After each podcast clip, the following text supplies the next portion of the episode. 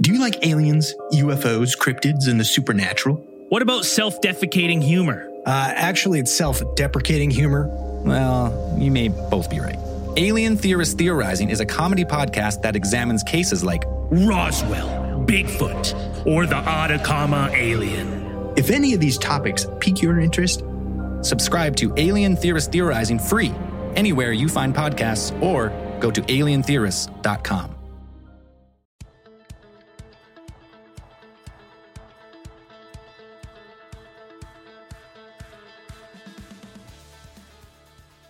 Hey, everybody, it's Joe Trippi, and welcome back to That Trippi Show. Georgia, what a way to cap off 2022 for Democrats and the pro democracy coalition. Alex and I will break it down, but we also wanted to bring in a special guest to talk about Georgia and the rest of the 2022 cycle. We had John Della Volpe on a few weeks ago, and you should listen to that show. He's been diving into the data on Gen Z and how the youth vote helped win several key races for Democrats this year.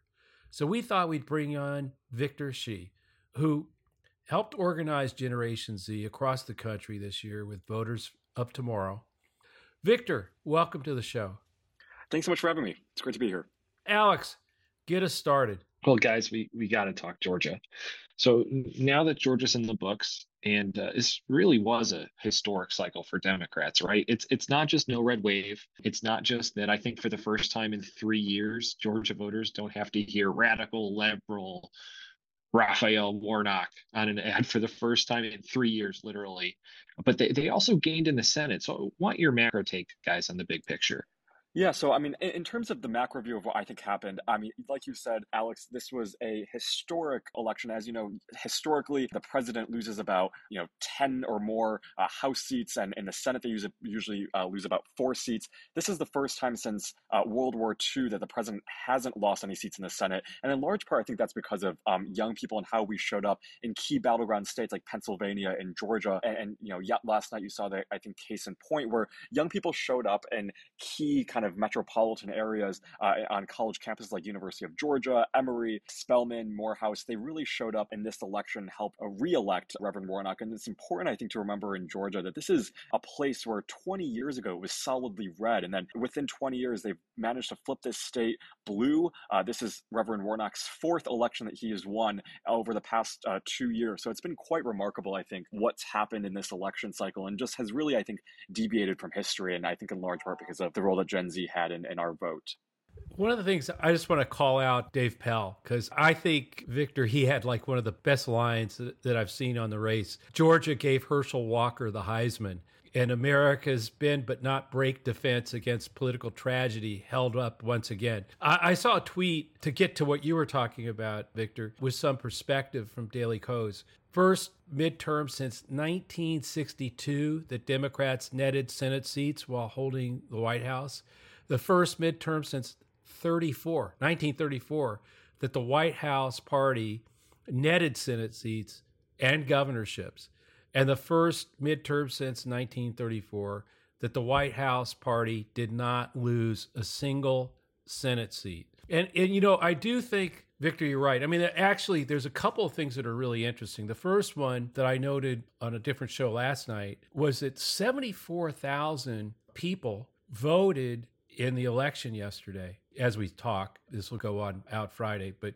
basically on Tuesday night, 74,000 people voted in the early vote who did not vote in the November 2022 general election. And in that group, Democrats led by 34 points. So when you're looking at this, you know, margin, I think it's going to be about 100, 150,000 votes that's pretty amazing that the apparatus out there that Stacey Abrams and, and others have built within the Democratic and the pro democracy coalition was able to get that 74,000 folks with a 34 point lead who did not vote in November of 2022, just a month ago. And then I think, Victor, I think when you talk about Gen Z and younger voters, I mean, the thing that sticks out, and you can't state this enough, is Democrats won voters under 40 by a wide margin, but lost everybody over 40. I mean, the realistic thing here was I think it was over 40 Democrats lost that vote by 10 points. Democrats won under 40 voters by 18 points, and I think won Generation Z by over 30. And I, that definitely held up on Tuesday. And so you you add those two things together, the energy on the ground to get people who had not voted in the general election and came out, and you put Gen Z together. And I think those two factors are clearly front and center what that margin was all about on Tuesday night that delivered the victory to Warnock and Democrats and the pro democracy folks that understood the real threat out there. I, I totally agree with what you said. I think you laid it out very nicely. For Generation Z, this election was, I think, another point of, I think, an indication where young people really showed up. We started doing this in 2018, and that was when we really, I think that 2016 represented a time when most young people started paying attention to politics because I think a lot of Generation Z and young people were very idealistic about someone like Hillary Clinton winning office in 2016, becoming the first woman president. But when we saw Donald Trump, I guess, go into office, what we saw was a president who really cared nothing for, you know, rules, for traditions, for the norms that define a presidency.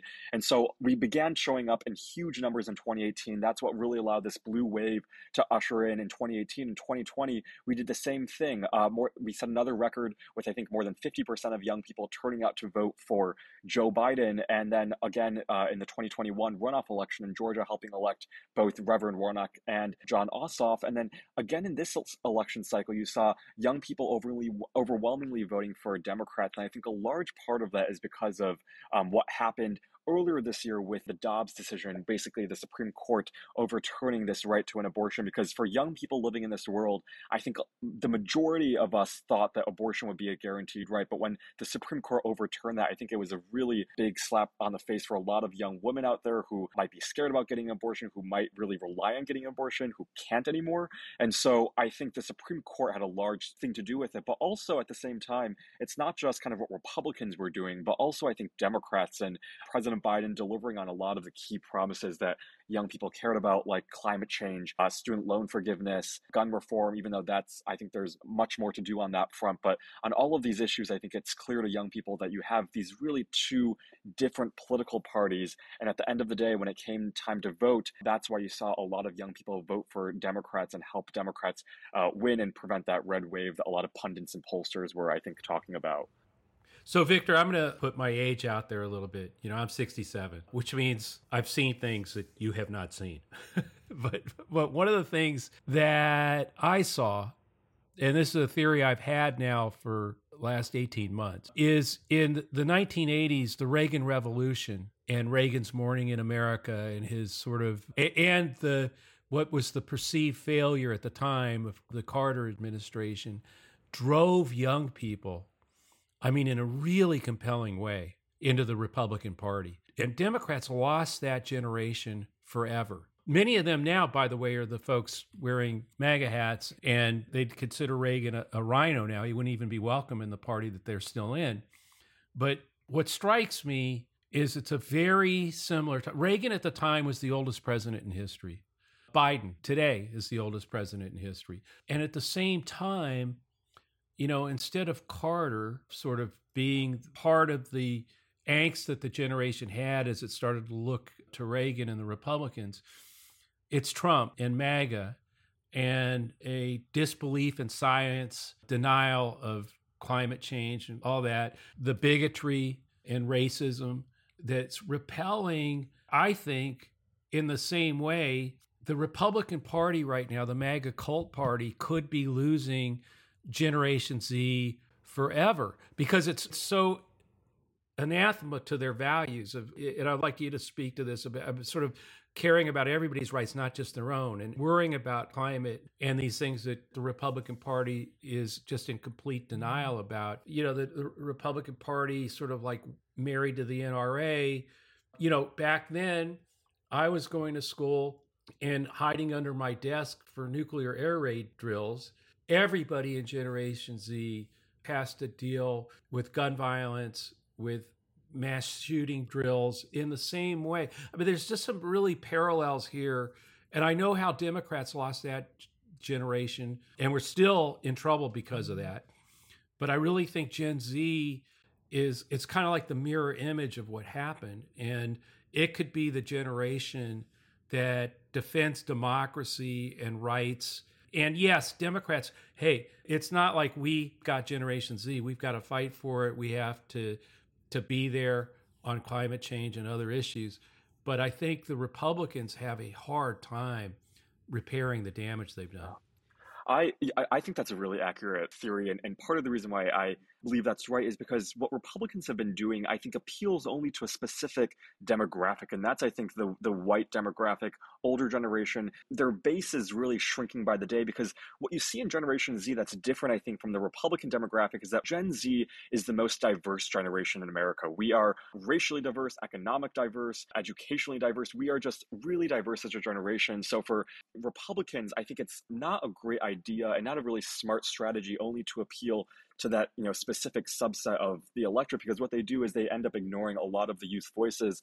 And i think at the same time too what you've been seeing clearly from republicans is they, they find that attacking or trying to go after you know what young people learn in the classrooms how we can express ourselves is a smart political strategy, but it really isn't because, you know, I was talking to one of my roommates the other day about critical race theory, and he said that he had actually never heard of the term critical race theory until Republicans brought it up. And you have all of these attempts by Republicans to limit what, you know, children and students can say in the classroom. And I think young people are a lot smarter than that. And we can see, I think, right through their attempts to sow that division and chaos within kind of the electorate. And so I think for now, at least, what we've been seeing from the Republican Party is becoming increasingly hard for young people to support. And, you know, you would think that Republicans would learn something and start listening to young voices. But, you know, right after the 2022 midterm elections, the best thing that Republicans could offer was raising the voting age to 21 or, um, you know, saying that young people are dumb for voting for Democrats. And I think it's just not a sustainable way to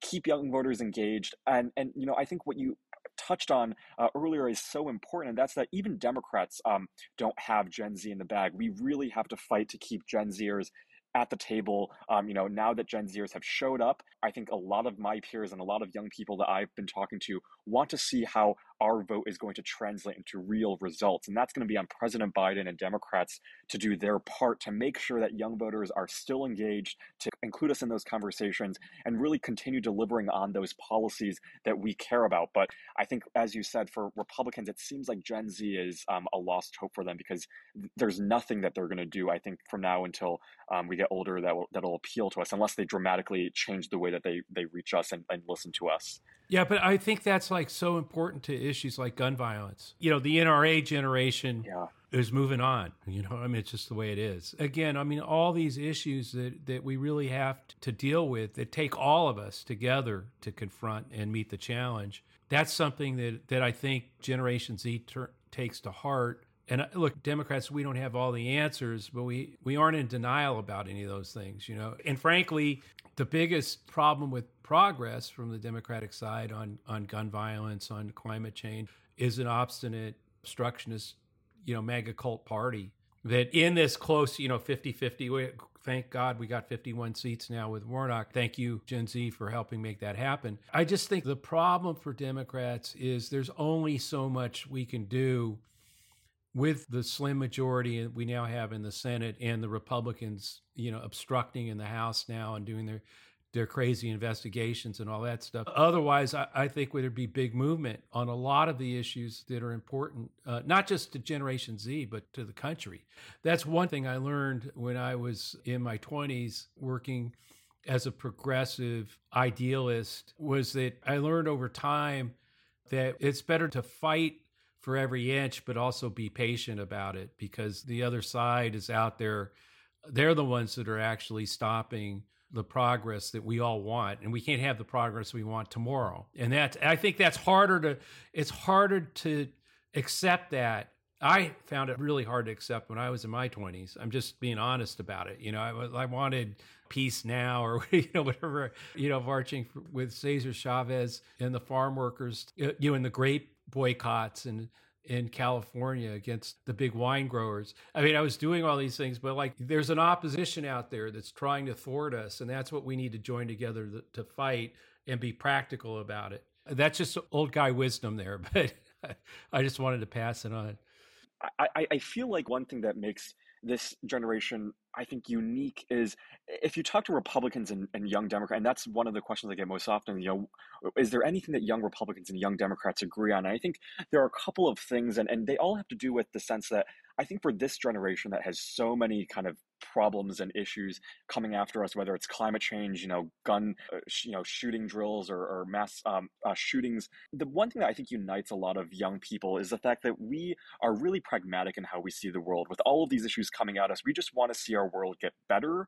And you know, sure, the process might be different in how we get to the end goal, but the end goal is that we are, I think, at the end of the day, we just want to see our lives get better. And you saw that um, earlier this year with the with the bipartisan uh, Safer Communities Act, which took a first step in passing long needed uh, gun reform legislation. You know, on one hand, young people could have said, you know, we want more. We aren't going to settle for uh, anything but you know nationwide background checks and an assault weapons ban. But we just simply wanted our lives to get better. And then we knew that okay, that's the first step, and then we're going to keep fighting for more. But I think there is this kind of pragmatic, pragmatic kind of nature within Gen Z about you know there's so much going after us. So instead of nothing, we're t- we'll take something. And so um, that's why I think you're seeing a lot of movement from the administration to address these things. And I think President Biden's also kind of governing in the same way, where he realizes this wasn't the Senate that he had two decades ago. He has to just settle for um, you know what he can, and I think that makes a big difference. And for um, Gen Zers in this world, I think they appreciate that.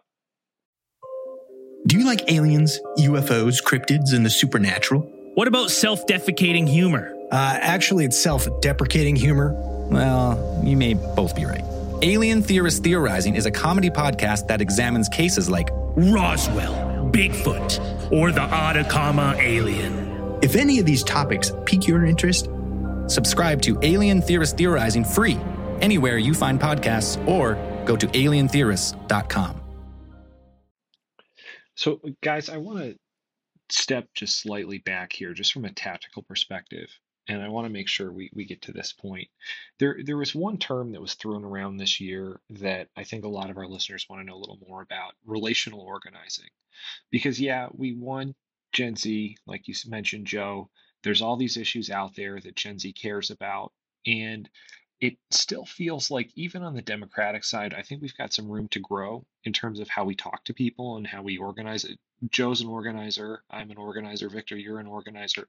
How do we grow this relational organizing and, and, and how do we make sure that we're we are connecting in the ways we need to?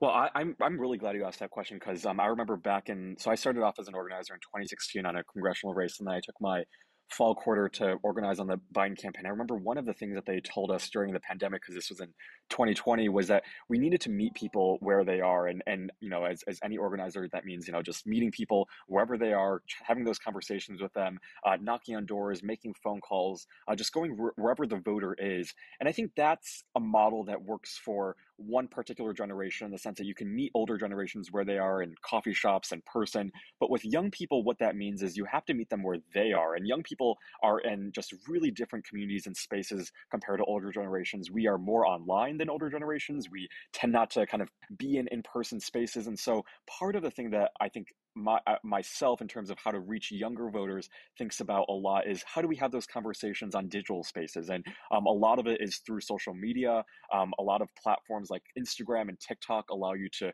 create these short but digestible pieces of information where you know you can say something to young voters about you know the importance of voting and then get them to take action. And instagram also is a great platform to just talk to young voters. A lot of young voters feel like um, some of the graphics on instagram speak more to them and that they learn uh, a lot about the civics process through Instagram. And so I think, you know, meeting young people where they are is really important. And for relational organizing, just as a term, that means just telling young voters, you know, talk to one person in your life that's going to be the conversation that's going to really matter because for I think a lot of politicians they think about okay like if, if we talk to young voters that's what's going to matter but at the end of the day for a lot of young voters the most effective messengers are our peers and that's what relational organizing is all about is having those one-on-one interactions peer-to-peer interactions to make sure that young voters can relate to the other person that's um, you know communicating the message and it becomes much more effective when you when you have someone your age communicate a message than someone you know 50 years or 60 years older than than you. And so i think relational organizing was absolutely essential in how at least i and, and voters of tomorrow which is uh, a gen z led organization approached our work was sending texts making phone calls and making sure that those texts and phone calls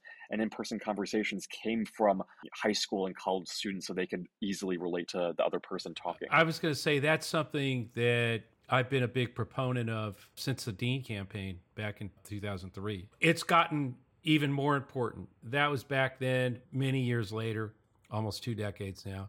You know, the fact is, a politician telling you, hey, I just gave a great speech is nothing like your best friend telling you, hey, Victor, you got to listen to this speech. It's amazing. You know, this guy really understands what we're thinking and what we're talking about. It's much more powerful. The peer to peer relational organizing is is much more important. However, it pains me to hear you say that I, at being 67, am not a good messenger. but no, hey, you know, messenger. I've tried messenger. over the years.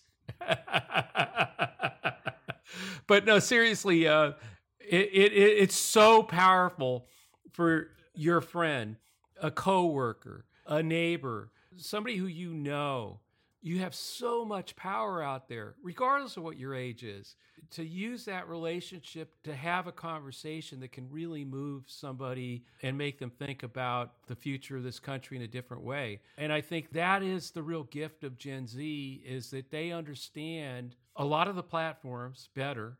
And I think eh, you know, if you think about sort of this literally generational line of plus 40, it's like the NRA generation, if you want to look at that. And then you look under 40, and it's a generation that sees and understands guns in a totally different way and sees gun violence in a totally different way because of what they've experienced in their lives.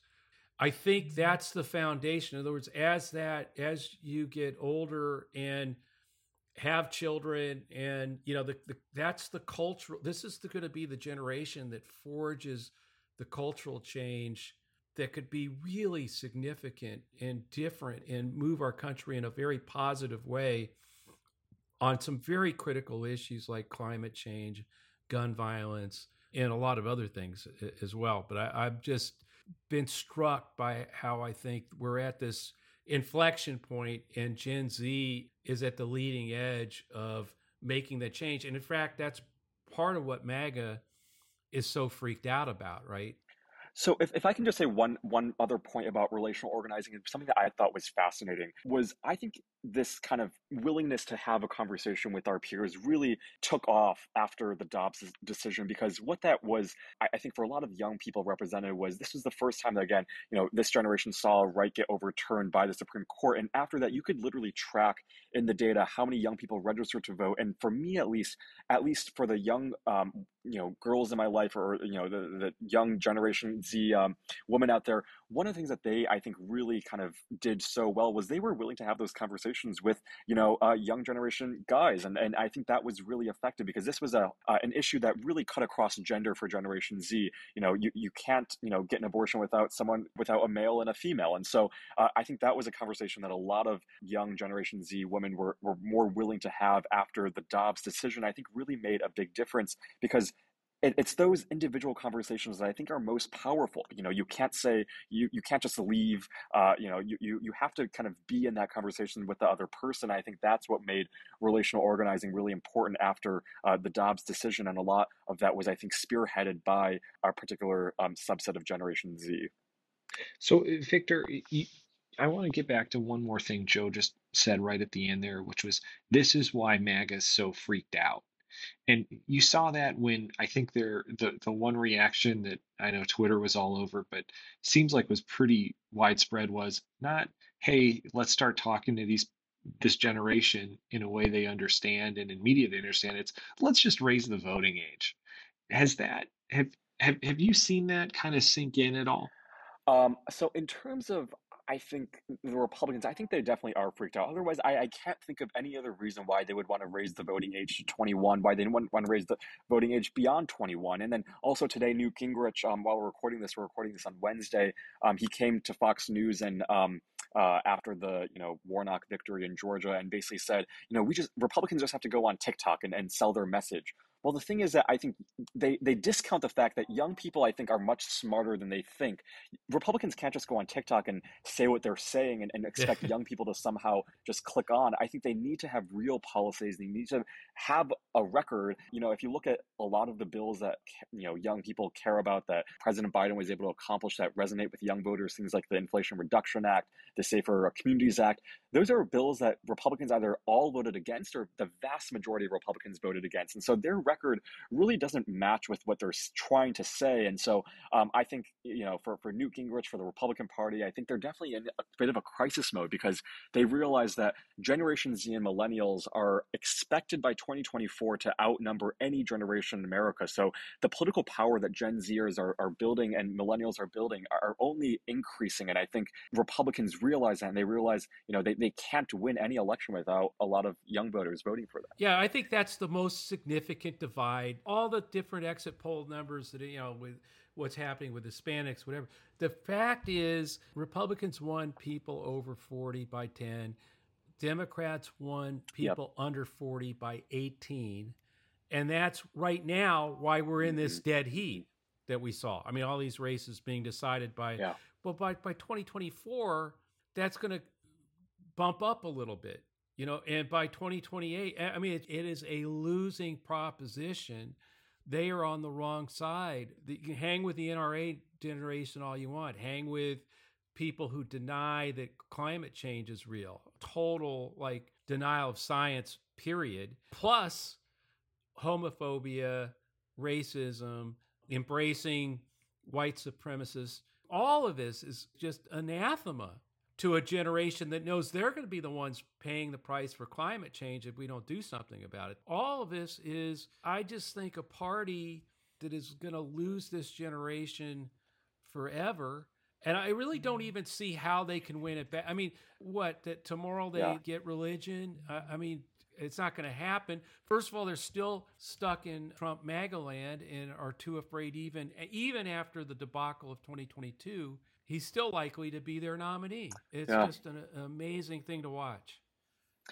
It, it's amazing and it's sad too. I think because I mean I, I co- so I co-host a podcast with Jill Wine-Banks, who is part of the Watergate team, and one of the things that she always tells me is, you know, what what made I think that generation uh, I guess that era so unique and so different from this generation is that one, there were only three media networks, you know, three major networks. They all had the same facts. They all, uh, you know, they may have disagreed on opinion and policy, but they all agreed on the same facts. And for Republicans back in the day, they believed in facts and they also demanded Richard Nixon to uh, resign. And so I think it's such a different generation it's such a different era that we now live in and you know I, I wish that we could be in a place where you know both parties could agree on just basic things like calling out anti-semitism calling out racism calling out homophobia you know saying that the termination of the us constitution is antithetical to every single value that we have but what you have is you have a slim majority of or a slim minority of republicans who are willing to come out against these things because they actually have a moral backbone. But I think the vast majority of people, and I'm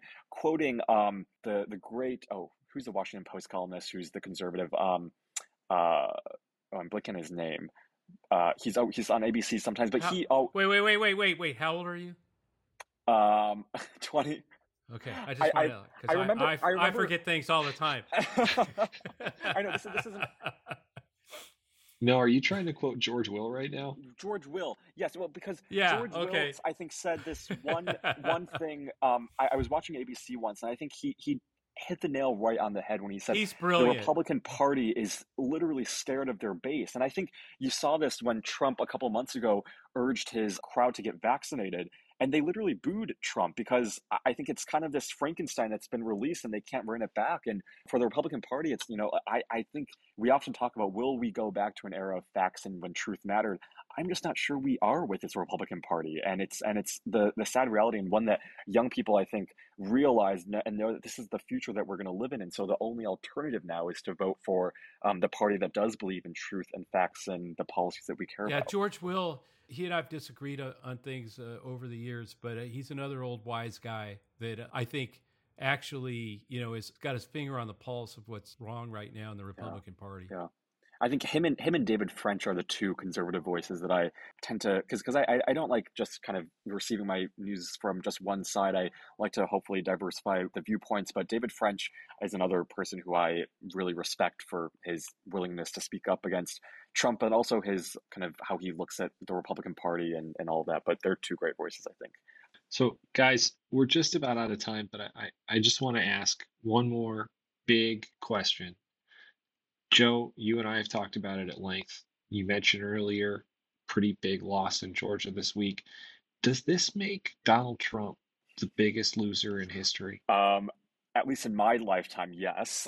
um, I think I think it's it's remarkable how much Trump has lost. I mean, he endorsed so many election deniers across the country. Virtually every single one of them lost. I can only think of you know J.D. Vance in Ohio, who won maybe a, just a couple others at best. There are all these investigations into Trump, from you know the January 6th committee to the Trump org to um, Fulton County and and that DA, and you know I just think Trump is losing really really badly, and uh, it, it's it's it's kind of embarrassing for him, and he seems to keep on you know marching ahead, but I think I think he, he is really becoming a, a, a, big loser in terms of who he's endorsing and all of those people that he's endorsed who's lost. Well, I mean, he's a big loser, but the reality is, I mean, Alan Smith on Twitter pointed out that Trump was two and 16, two wins and 14 losses uh, in key statewide endorsements in swing wow. states.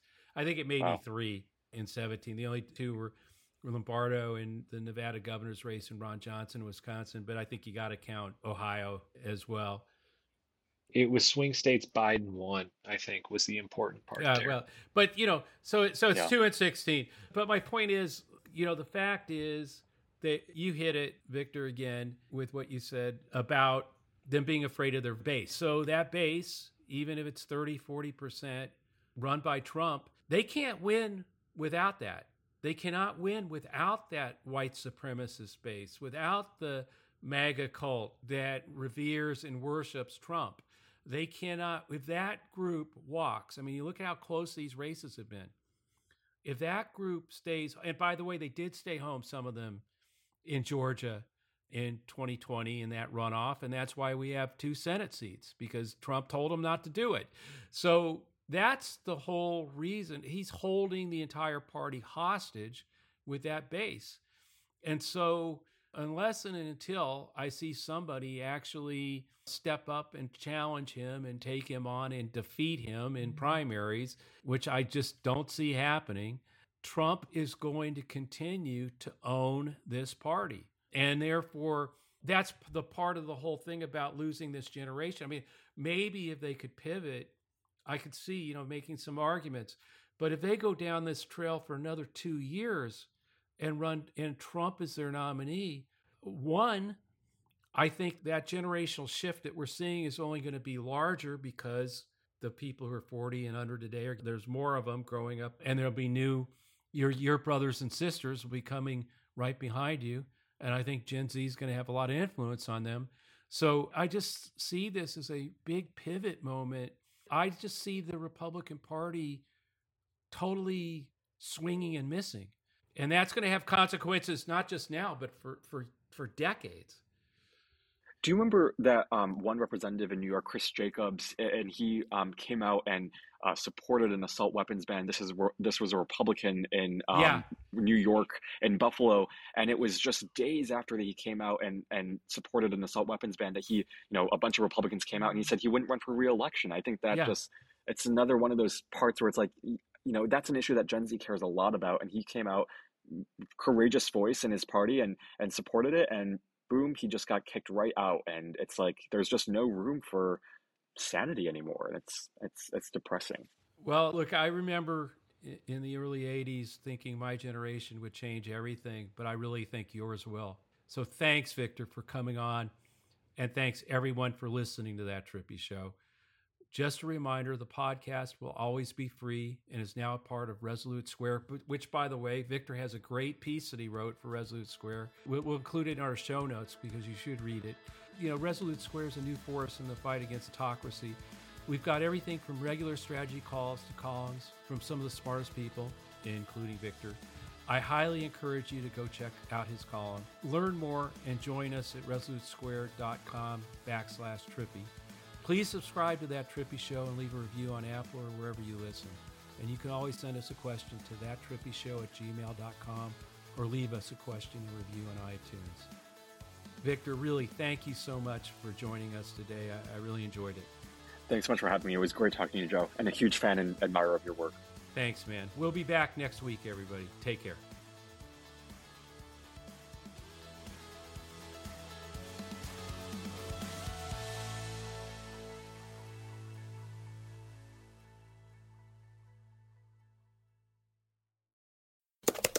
My newborn baby boy, the day you arrived was one of the happiest days of my life.